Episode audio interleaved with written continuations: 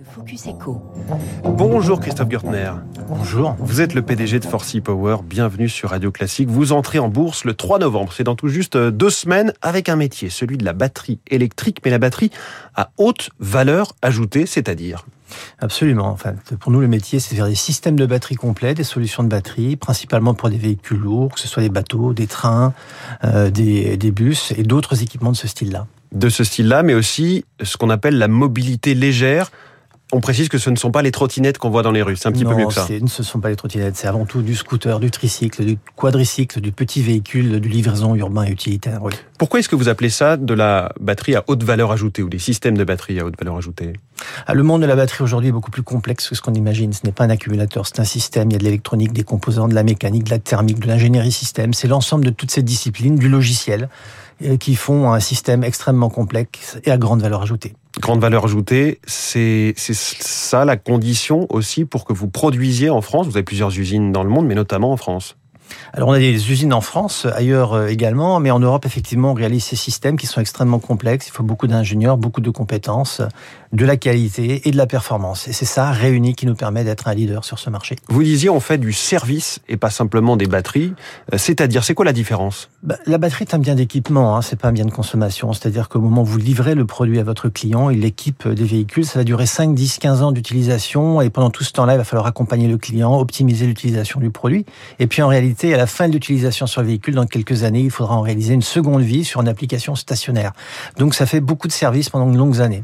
Et vous produisez, vous, vous proposez aussi des, des, services de financement. Vous faites vraiment toute la chaîne. Oui, bien sûr. Dans la mesure où on veut accélérer la transition vers l'électrique, on veut faciliter l'acquisition pour nos clients, et donc on le finance sur la durée de vie du produit. Ce que je comprends, euh, Christophe Gürtner, c'est que dans votre domaine, la barrière à l'entrée, c'est pas forcément la, la, masse critique comme on pourrait le penser, mais, mais plus le, le savoir-faire. Oui, c'est le savoir-faire, c'est la technologie. Rien que dans notre entreprise, nous sommes un peu plus de 550 salariés, nous avons 160 ingénieurs, plus d'une centaine d'ingénieurs en R&D. C'est toutes ces compétences réunies, la somme des savoir-faire, des technologies et des brevets dont nous disposons, qui nous donne une avance. Vous allez lever 100 millions d'euros environ. Pour, mmh. pour quoi faire? Pour justement développer cette production?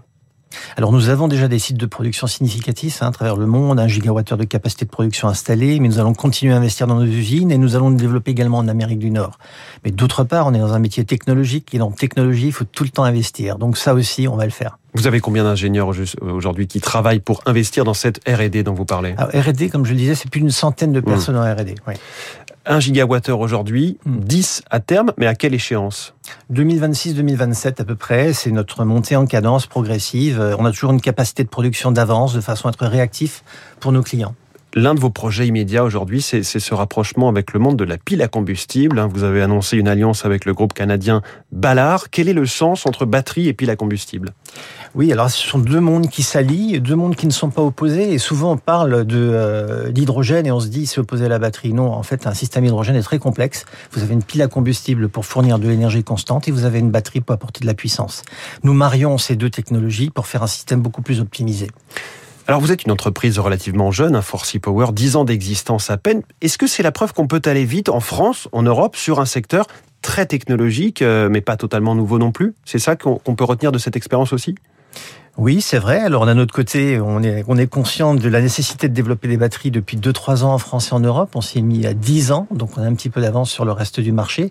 Euh, mais c'est vrai que l'Europe a en général un petit peu de retard. Ce n'est pas notre cas, loin s'en faut. On est également leader en Asie, au Japon, en Inde et dans d'autres pays. Donc on le disait, hein, vos métiers, c'est la batterie à haute valeur ajoutée, notamment pour les bus, les véhicules de construction. Vous n'êtes pas présent sur la batterie pour automobile. C'est une technologie trop différente ou là, euh, là encore, c'est une question de valeur ajoutée?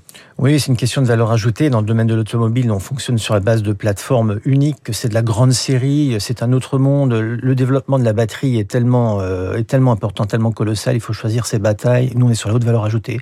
On n'est pas sur la grande série. Bien sûr. Est-ce que ça veut dire, vous avez sans doute un regard sur les annonces du président de la République qui veut produire 2 millions de véhicules électriques en, France à l'horizon 2030. Ça veut dire que ça, ce, ce combat, c'est même pas la peine de tenter de le jouer?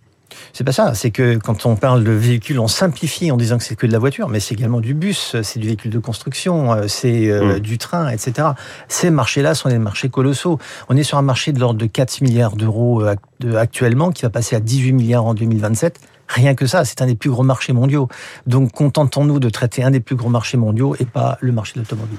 Et c'est ce que vous faites. Et donc le 3 novembre, hein, cette euh, introduction en bourse. Christophe Gürtner, Gürtner pardon, PDG de Forcy Power, invité du Focus Eco de Radio Classique ce matin. Merci beaucoup. Merci à vous. Et bonne journée. Il est 6h53, les assises de la forêt. Trois minutes pour la planète.